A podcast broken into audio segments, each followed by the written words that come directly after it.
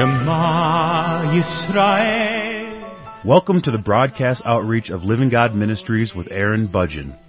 Aaron discovered Jesus is his Messiah while preparing to be a rabbi. He now teaches for several organizations and is the teaching pastor for Living God Ministries.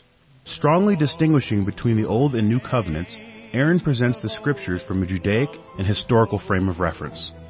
Join Aaron now as he reveals the reality foreshadowed and the new life we can now experience because of what the Lord Jesus accomplished for us.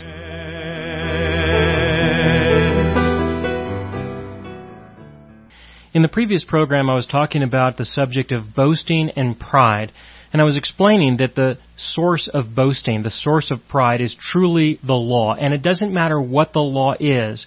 It does not matter if it is the law that God gave or it is the law that we make up in our own minds. It doesn't matter what the law is or its source. What I need you to understand is that boasting comes from the law. Pride comes from the law.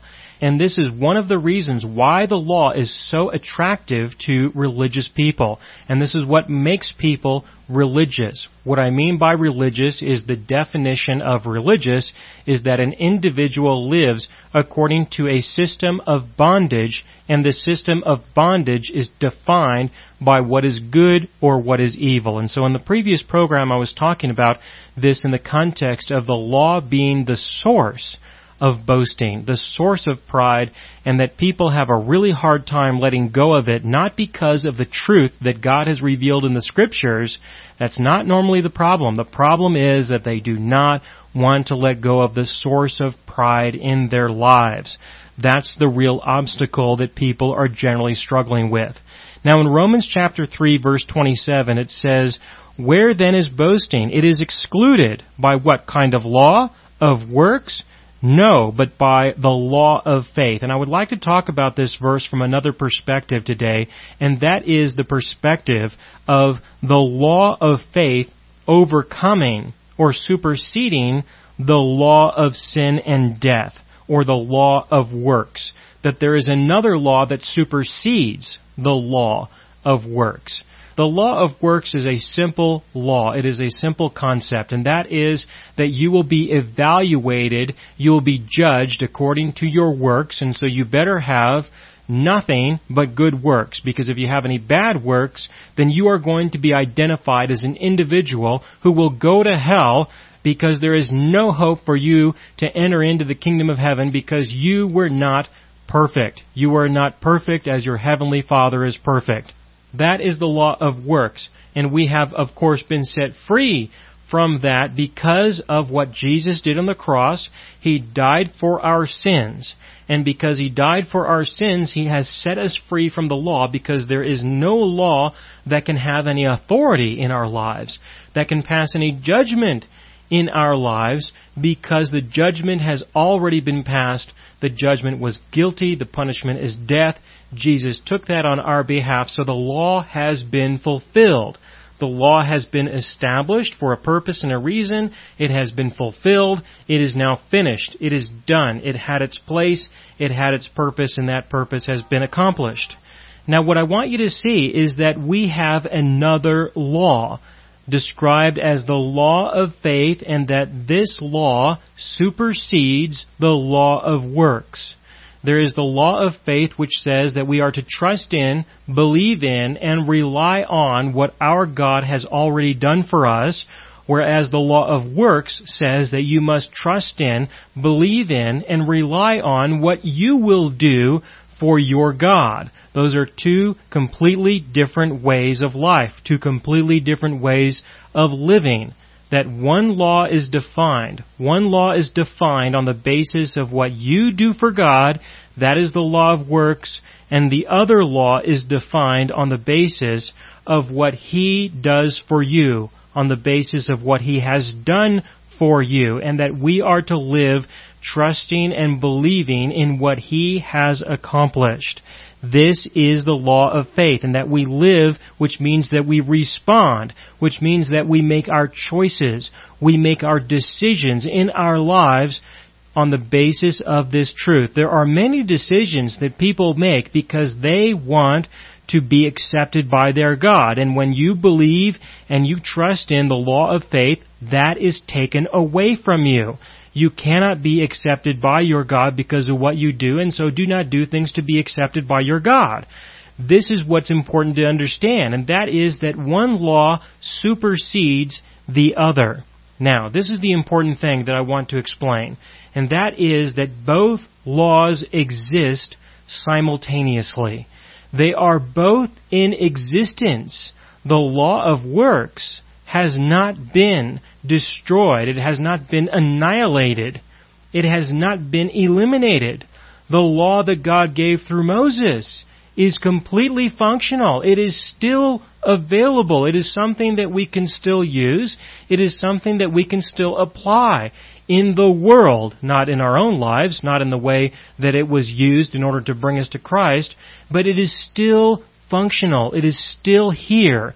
It is still available. It is just as alive as it once was. That's what I want you to see.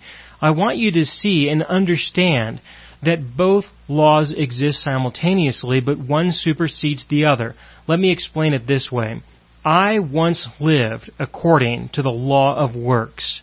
I know what that life is. I remember that very well. I will never forget that. I remember what it was like to live a life trying to repent from my sins and obey the commandments of God. I remember what that was.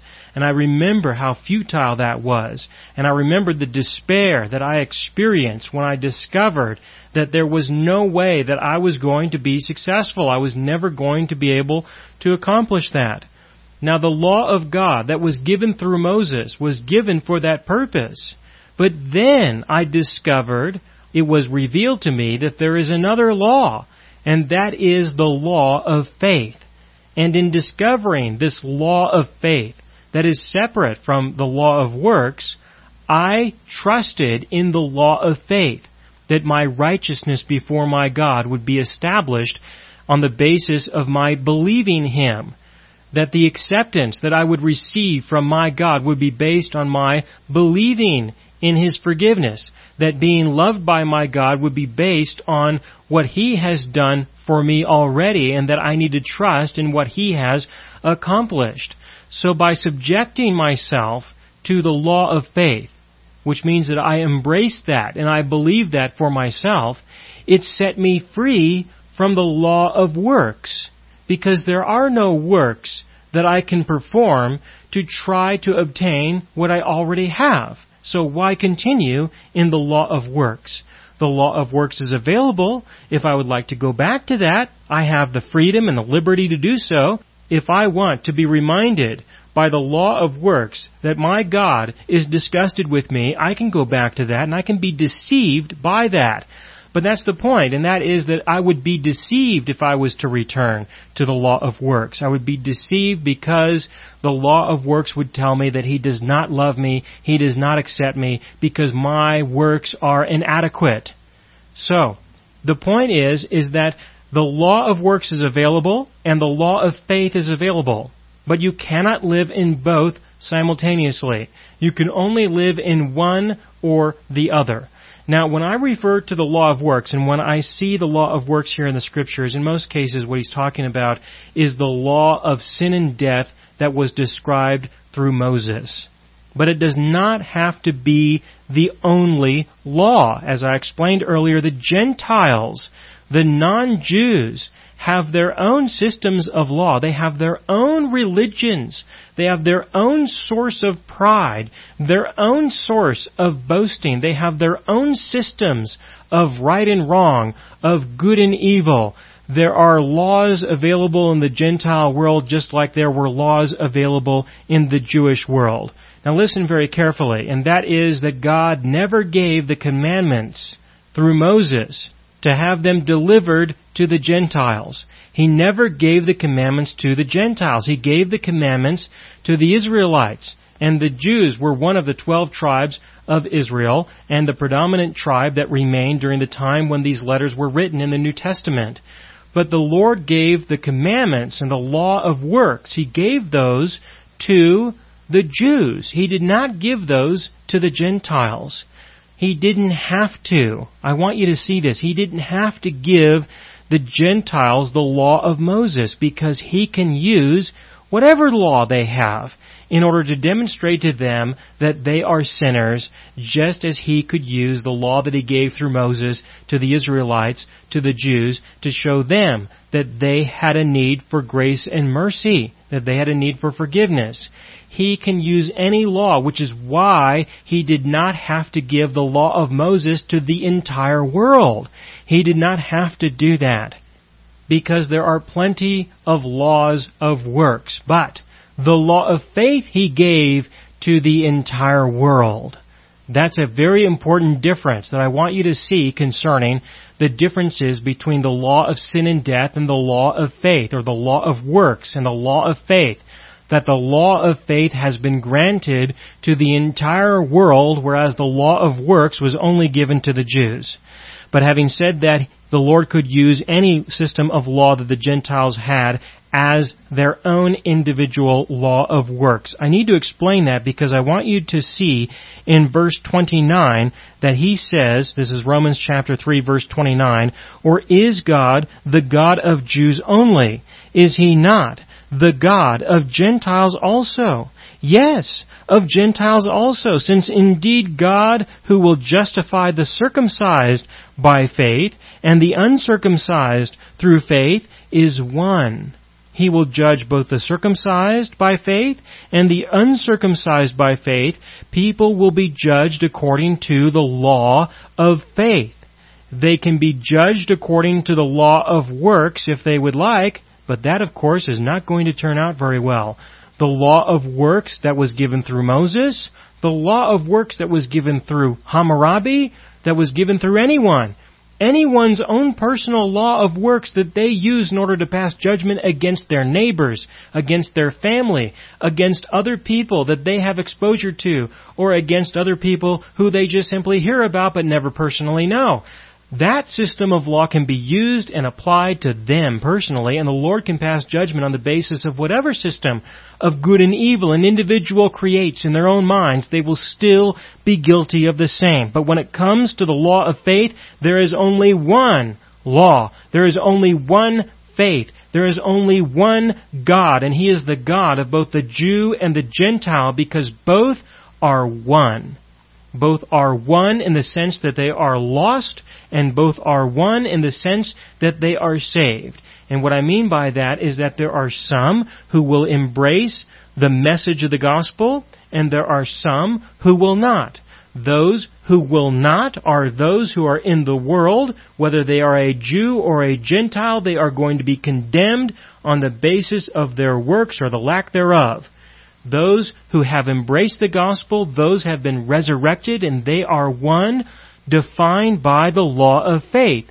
The law that was given through Moses would never, would never unite the Jew and the Gentile. There was a provision for the Gentile to become an Israelite or to become a Jew. There was a provision for that, that a Gentile could subject themselves under the laws of Moses and they could dwell in the land. There was a provision for the Gentile to become a Jew, but there was no provision in the law for a Jew to become a Gentile. There was no opportunity for a Jew and Gentile to become one in the law. The Jew and the Gentile are only one in the sense that both of them are in a condition that they need to be saved.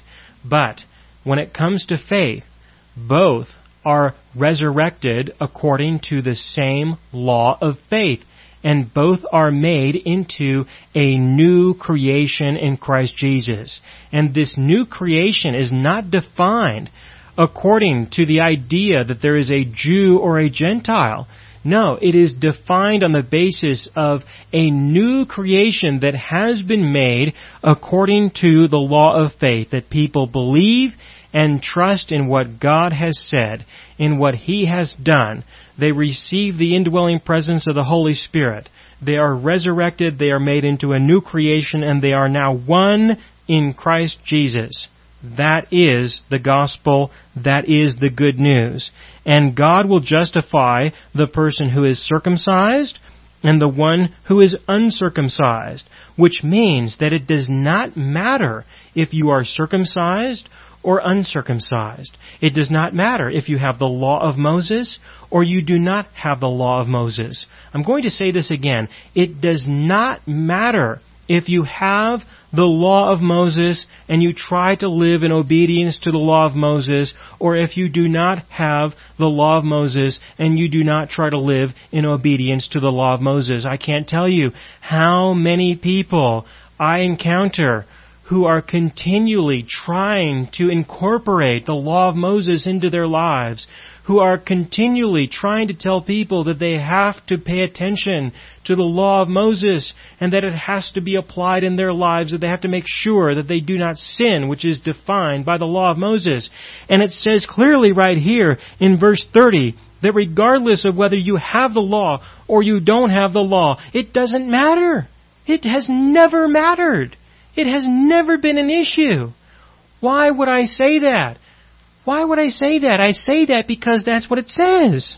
That's what he said right here in verse 30. It says that indeed God who will justify the circumcised by faith and the uncircumcised through faith he is one, and you will become one with those who are either Gentiles or Jews. You will become one with the one body, the one creation, under the one God, and we will be one in the kingdom of heaven.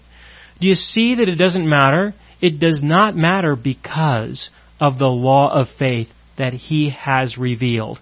Now this law of faith has always been in existence. It has always been in existence. It was in existence before the law. It was in existence during the law. And it is in existence after the law. And it will always be in existence.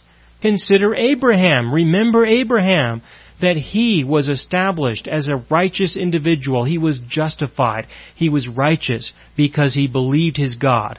He was justified. He was righteous because of the law of faith. It has always been here. It has always been available. But it has been ignored. It has been superseded by people's belief that the law of sin and death, the law of works, is the way to live instead of the law of faith. And the Lord wanted that to happen because He is resolving the issue. He is resolving the question. He's answering the question of do we live according to what is good and evil or do we not live according to what is good and evil? This is what caused the fall of humanity and this question, this problem will have a resolution. And the Lord has allowed people to be distracted by the law of works. He has promoted it. He has given it. He has involved himself in it in order to make the point that the law of works will always lead to nothing but it will be superseded, it will be overcome by the law of faith. Now, having said this, you should consider the question, because a lot of people then ask this question, of what purpose then is the law? Of what purpose is it? Why do we have it? Shouldn't we just tear it out of our Bible? I mean, if you look at the Bibles that we have, you have the Old Testament and the New Testament, and the Old Testament defines the law, the Old Covenant, and the New Testament defines grace and the New Covenant. Why don't we just rip our Bible in half and throw out the Old Testament, throw out the law? If it has no place in the Christian's life, then why not dispose of it? Well, you may do that, and the reason why you do that is because you have no idea what the law was for. You don't understand what the law is for. You have not been paying attention to what I've been saying. That's the only way that a person can come to that kind of a conclusion. If you were to look at my Bibles, all of my Bibles have the Old Testament intact. It's still there. I haven't ripped it out. And so for you to say such a thing tells me that you do not understand. You just don't. There is no problem with the Bible. There is no problem with God. There is no problem with the law. There's something wrong with you. And what's wrong with you is that you have not been paying attention. You have not been listening to the fact that the law was given for a purpose, for several purposes, and you are to use it for those purposes. To say that it needs to be ripped out of the Bible means that for you it does. It does need to be ripped out. And the reason why it needs to be ripped out of your Bible is because you've been misusing it. You've been abusing it you have been using it for a purpose that God never intended it for, and so technically I think you should just rip it out. You should not have it because you have been deceiving people and yourself and you have been abusing the Word of God. So yeah, rip it out. But I will not because I know what it's for. I know what it was given for, and I will continue to use it for the purposes that it was given for. I am not afraid to use the law like I said in the previous program, you want the law? I'll give you the law. I'll give it to you if you want it. But I know, I understand what it is to be used for, and I will use it for its proper purpose. That is why the apostle Paul said in Romans chapter 3 verse 31. This is why he said this. In verse 31 it says, Do we then nullify the law through faith? May it never be. On the contrary, we establish the law. Yes, we establish the law because we use it for the purpose that God gave it for. Listen, if you believe that your works have anything to do with your relationship with your God, you need the law. You need a lot of it. You need the whole thing. You need the whole package. You need it to have a work in your life. If you believe that your God is going to bless you or reward you because of your obedience or because of your repentance, you need the law in your life. You really do. Because you need it to do its work in you. You really need it for that reason. If an individual does not believe, if they don't believe that they have a need for forgiveness and mercy, they need the law. If an individual wants to know how our God accomplished the salvation that we now have, they need the law. If an individual wants to understand how our God foreshadowed the realities that we now live in, you need the law. If you want to know how he prophetically proclaimed how he would do the work of salvation and how he would conduct his ministry and his life here on earth in order to present us with the future that we now live in, you need the law. We establish the law. And the reason why we establish it is because, again, we use it for the purposes that He gave it for. It is the people who still try to incorporate the law into their Christian lives that are not establishing the law. Again, the people, if you are trying to incorporate the law of Moses into your Christian life, you are not establishing the law you are misusing the law. You are using it for a purpose that it was never intended for. You need to understand this. You must embrace this. You must recognize this because if you do not, then you cannot fully embrace the law of faith. You can embrace it perhaps in a partial way, but because you don't embrace it fully, you will never truly be able to enter into the new life that He has made available to both the Jew and the Gentile who are now one in Christ Jesus, who have been set free by the law of faith, who have become believers, who have become children of God because of the law of faith, not because of the law of works. And so put it aside.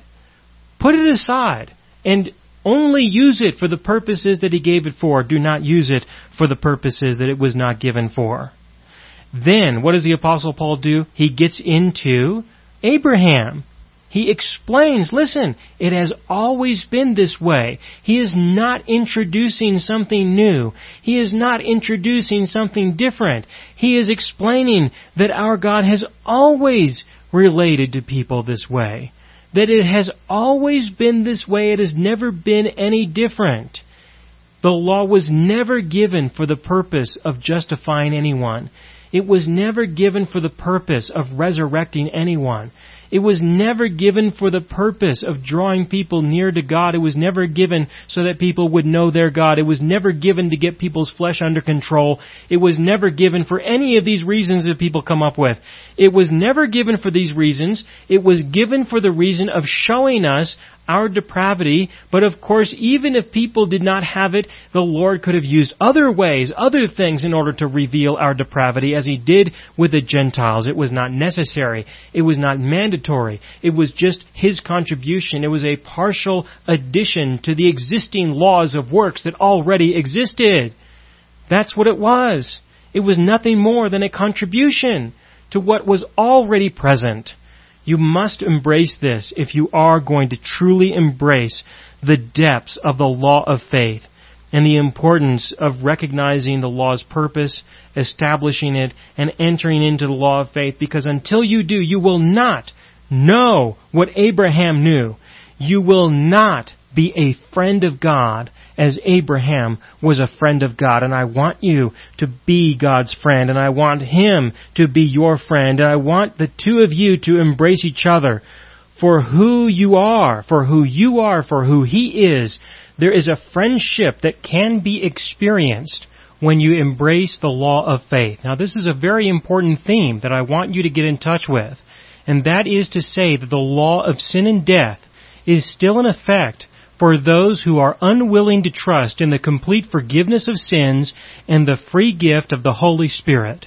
The law is there for them, but when you are resurrected by the indwelling presence of the Spirit, the law has had its purpose, it has done its work.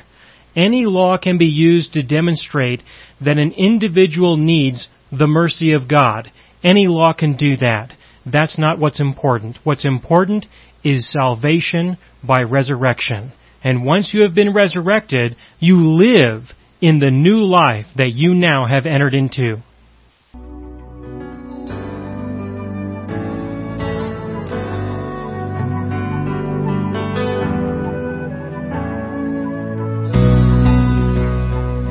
You have been listening to the broadcast outreach of Living God Ministries. You can hear all of our programs for free through our radio archive at livinggodministries.net. That is, livinggodministries.net. Do help us develop new radio programs and continue broadcasting on this and other radio stations.